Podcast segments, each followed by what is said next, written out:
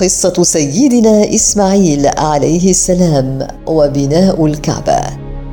سيدنا إسماعيل هو ابن سيدنا إبراهيم البكر وولد السيدة هاجر. سار إبراهيم بهاجر بأمر من الله حتى وضعها وابنها في موضع مكة وتركهما ومعهما قليل من الماء والتمر. ولما نفد الزاد جعلت السيدة هاجر تطوف هنا وهناك حتى هداها الله إلى ماء زمزم. ووفد عليها كثير من الناس حتى جاء أمر الله لسيدنا إبراهيم عليه السلام ببناء الكعبة ورفع قواعد البيت. فجعل إسماعيل يأتي بالحجر وإبراهيم يبني حتى اتما البناء. وقد ذكر الله تعالى في كتابه الكريم ثلاثة مشاهد من حياة إسماعيل عليه السلام. كل مشهد عبارة عن محنة واختبار لكل من إبراهيم وإسماعيل عليهما السلام. وأول هذه المشاهد هو أمر الله سبحانه وتعالى لإبراهيم بترك إسماعيل وأمه في واد مقفر لا ماء فيه ولا طعام. والاختبار الثاني حينما كبر إسماعيل وتعلق به قلب إبراهيم وجاءه العقب على كبر فأحبه وابتلى الله تعالى إبراهيم بلاء عظيما بسبب هذا الحب. فقد رأى إبراهيم عليه السلام في المنام أنه يذبح ابنه الوحيد إسماعيل وإبراهيم يعلم أن رؤيا الأنبياء وحي. حتى فداه الله بالذبح العظيم. ثم يجيء بعد ذلك خبر زوجة إسماعيل حيث عاش إسماعيل عليه السلام في شبه الجزيرة العربية ما شاء الله له أن يعيش. روض الخيل واستأنسها واستخدمها وساعدت مياه زمزم على سكن المنطقة وتعميرها. استقرت بها بعض القوافل وسكنتها القبائل. وكبر إسماعيل وتزوج. حتى زاره أبوه إبراهيم عليه السلام فلم يجده في البيت ووجد امرأته فسألها عن عيشهم وحالهم فشكت إليه من الضيق والشدة فقال لها إبراهيم عليه السلام إذا جاء زوجك مريه أن يغير عتبة بابه. فلما جاء إسماعيل ووصفت له زوجته الرجل قال هذا أبي وهو يأمرني بفراقك الحقي بأهلك. وتزوج إسماعيل عليه السلام من امرأة ثانية. فلما زارهم إبراهيم لم يجد إسماعيل في البيت ووجد زوجته الثانية فسألها عن حالهما. فحدثته أنهما في نعمة وخير فطاب صدر إبراهيم بهذه الزوجة الصالحة وقال لها إذا جاء إسماعيل فقولي له ثبت عتبة بابك. فلما جاء إسماعيل عليه السلام وحكت له زوجته عما حدث فقال لها هذا أبي وهو يأمرني بأن أثبتك في البيت ولا أفارقك. ثم يجيء الاختبار الثالث وهو اختبار لا يمس إبراهيم وإسماعيل وحدهما فقط. بل يمس ملايين البشر من بعدهما إلى يوم القيامة. إنها مهمة أوكلها الله تعالى لهذين النبيين الكريمين وهي مهمة بناء بيت الله تعالى في الأرض. كبر إسماعيل وبلغ أشده. وجاءه إبراهيم وقال له يا إسماعيل إن الله يأمرني بأمر. قال إسماعيل فاصنع ما أمرك به ربك. قال إبراهيم وتعينني؟ قال وأعينك.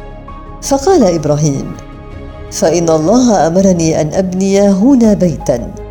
أشار بيده لصحن منخفض هناك. صدر الأمر ببناء بيت الله الحرام. هو أول بيت وضع للناس في الأرض. وهو أول بيت عبد فيه الإنسان ربه. ولما كان آدم هو اول إنسان هبط إلى الأرض فإليه يرجع فضل بنائه أول مرة. قال العلماء إن آدم بناه وراح يطوف حوله مثل ما يطوف الملائكة حول عرش الله تعالى.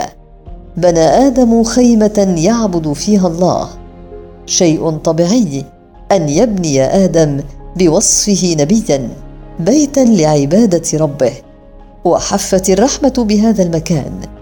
ثم مات آدم ومرت القرون وطال عليه العهد وضاع أثر البيت وخفي مكانه.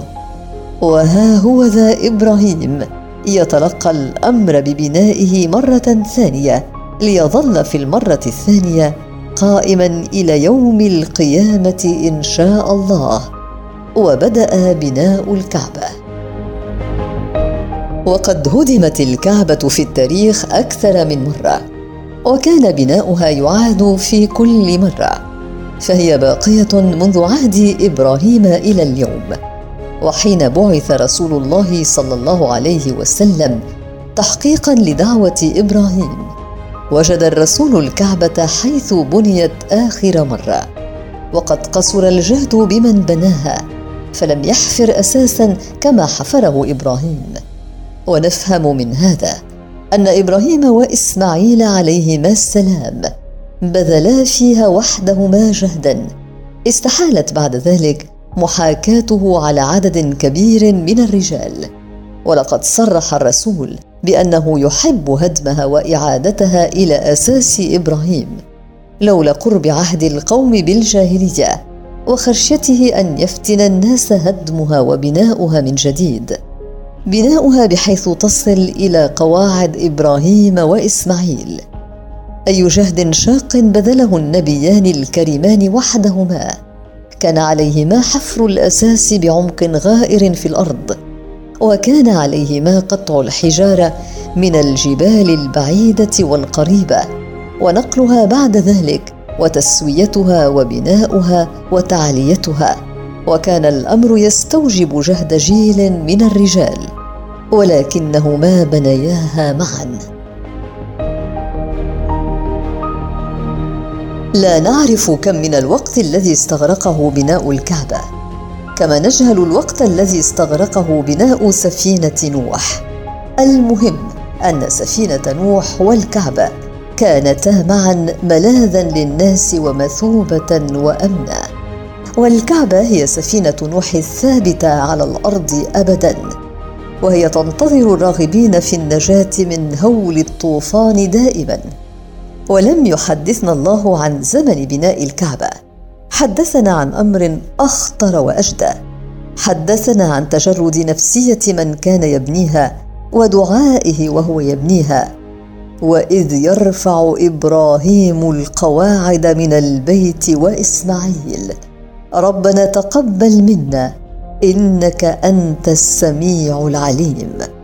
ربنا واجعلنا مسلمين لك ومن ذريتنا أمة مسلمة لك.